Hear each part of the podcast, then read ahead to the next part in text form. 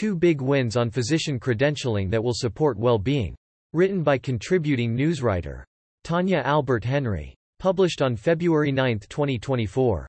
Efforts to support physician well-being have scored two big wins as 2024 gets underway. The National Association of Medical Staff Services, NAMSS, the nation's largest national medical staff organization that includes more than 6,000 medical staff and credentialing services professionals from medical group practices, hospitals and elsewhere, removed stigmatizing questions from its standard credentialing application. This includes questions about past diagnoses and treatment for mental illness and substance use disorders that studies have shown make physicians less likely to seek help for fear of losing their license or credentials. They have also been shown to be a key driver of suicide in the healthcare workforce. Meanwhile, in Massachusetts, leaders at every hospital, health system and local health plan have committed to eliminating potentially stigmatizing questions from their credentialing process.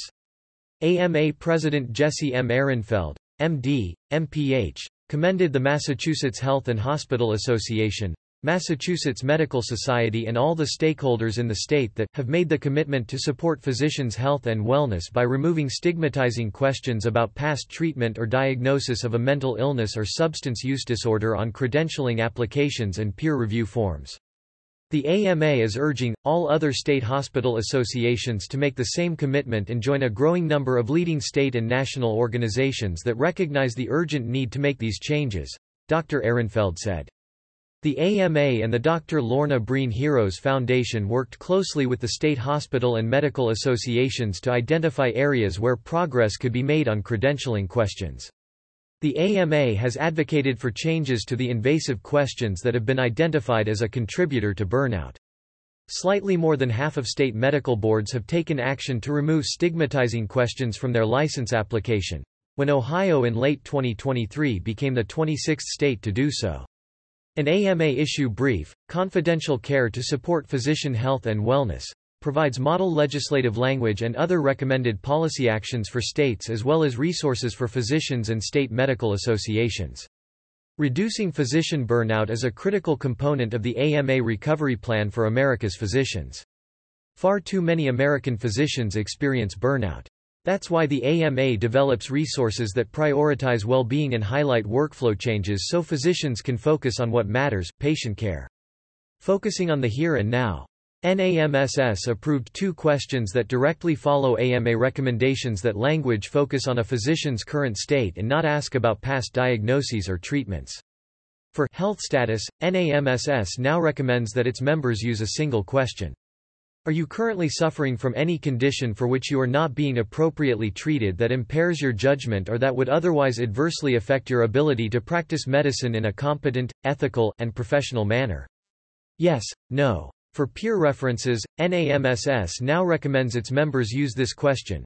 To your actual knowledge, is the applicant currently suffering from or experiencing any condition or health issue that is not being treated and that impairs the applicant's judgment or that would otherwise affect the applicant's ability to practice medicine in a competent, ethical, and professional manner? Yes, no. Responses to this question are confidential and used strictly for credentialing purposes. This question should not be answered if doing so would or could violate physician-patient obligations. The AMA deeply appreciates and commends NAMSS for its national leadership and commitment to supporting physicians' health and wellness through removing stigmatizing questions about past treatment of mental health and substance use disorders from the NAMSS credentialing standards, Dr. Ehrenfeld said. The next step, he added, is for all hospitals and health systems to review their own credentialing questions and policies to ensure they are consistent with NAMSS national best practices. The AMA and Dr. Lorna Breen Heroes Foundation stand ready to work with every hospital and health system in the nation to update their credentialing applications to ensure they support physicians and all healthcare professionals' health and well-being. Massachusetts' efforts mark the first statewide effort to eliminate stigmatizing questions from the credentialing process and support physician well-being, reduce stigma and connect doctors with the care they need. The Bay State effort includes no longer asking physicians about prior drug use. The National Committee for Quality Assurance no longer requires health plans to ask doctors about their prior drug use, allowing Massachusetts to update its common credentialing application known as the Integrated Massachusetts Application. Local health plans have endorsed the change, which affects 38 hospitals that use the application form for their own credentialing practices.